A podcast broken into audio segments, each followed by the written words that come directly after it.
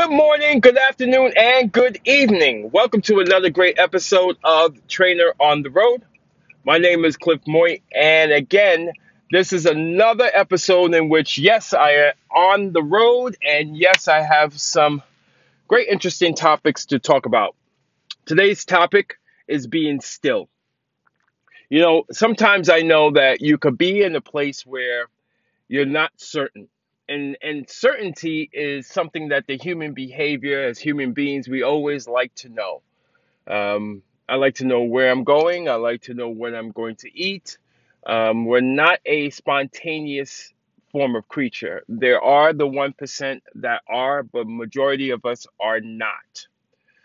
And because of that when chaos comes in we allow ourselves to become part of the shit show we allow ourselves to become the supporting actor and main character of the play or movie that you choose to write emotionally and vibrationally. I know that, you know, there are people out there who are working a job that they absolutely hate. They hate it because they know there's something within themselves that wants more for themselves. I know that we put ourselves in situations with the right intentions. But when you start to sacrifice your soul for the right intentions, then resentment will kick in. And then when resentment kicks in, then the anger and the frustration also kicks in.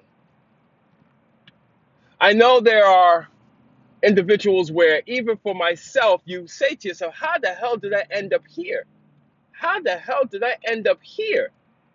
What did I do to deserve this? Again, what did I do to deserve this?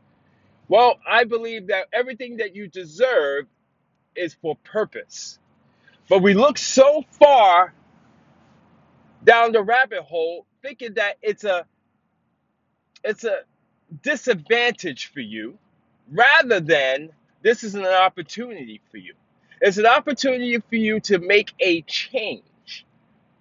A change and a change of what your outcome should be. You see, you could go into a situation in which you think with the right intention that the outcome should benefit you. No matter how we look at it, there are some times where it does not work for you. And it only doesn't work for you because that uncertainty kicks in, and then you start to question based on ego. I invite you, for those who are listening, to really understand what I'm trying to say. I'm trying to say is that when stuff like this happens and the shit show starts to begin, and you're not certain what's going to be the next step, next chapter in your life, to be still.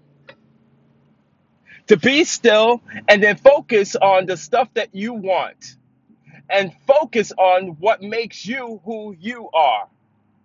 And then that allows you to open up another door that allows you to understand that you know what I created wisdom from this last experience. You see, because the experience is what makes us who we are today. It's the experience. And if you invite your experience into your world, into your vibration, and understand that there's a lesson to be learned, then the shit show no longer is what you think it is. What it is, is now you're no longer the supporting actor, but now you are the writer. You create, you orchestrate, and then you execute. The choice is up to you. You have everything that you need to allow yourself to enjoy life or to be frustrated with life. But if you focus on what makes you happy, your life, my friend, is what it's supposed to be. Well, that's all I have to say today on another episode of Train on the Road. My name is Cliff Point. I'm signing off. I hope all is well. Have a great day and keep smiling.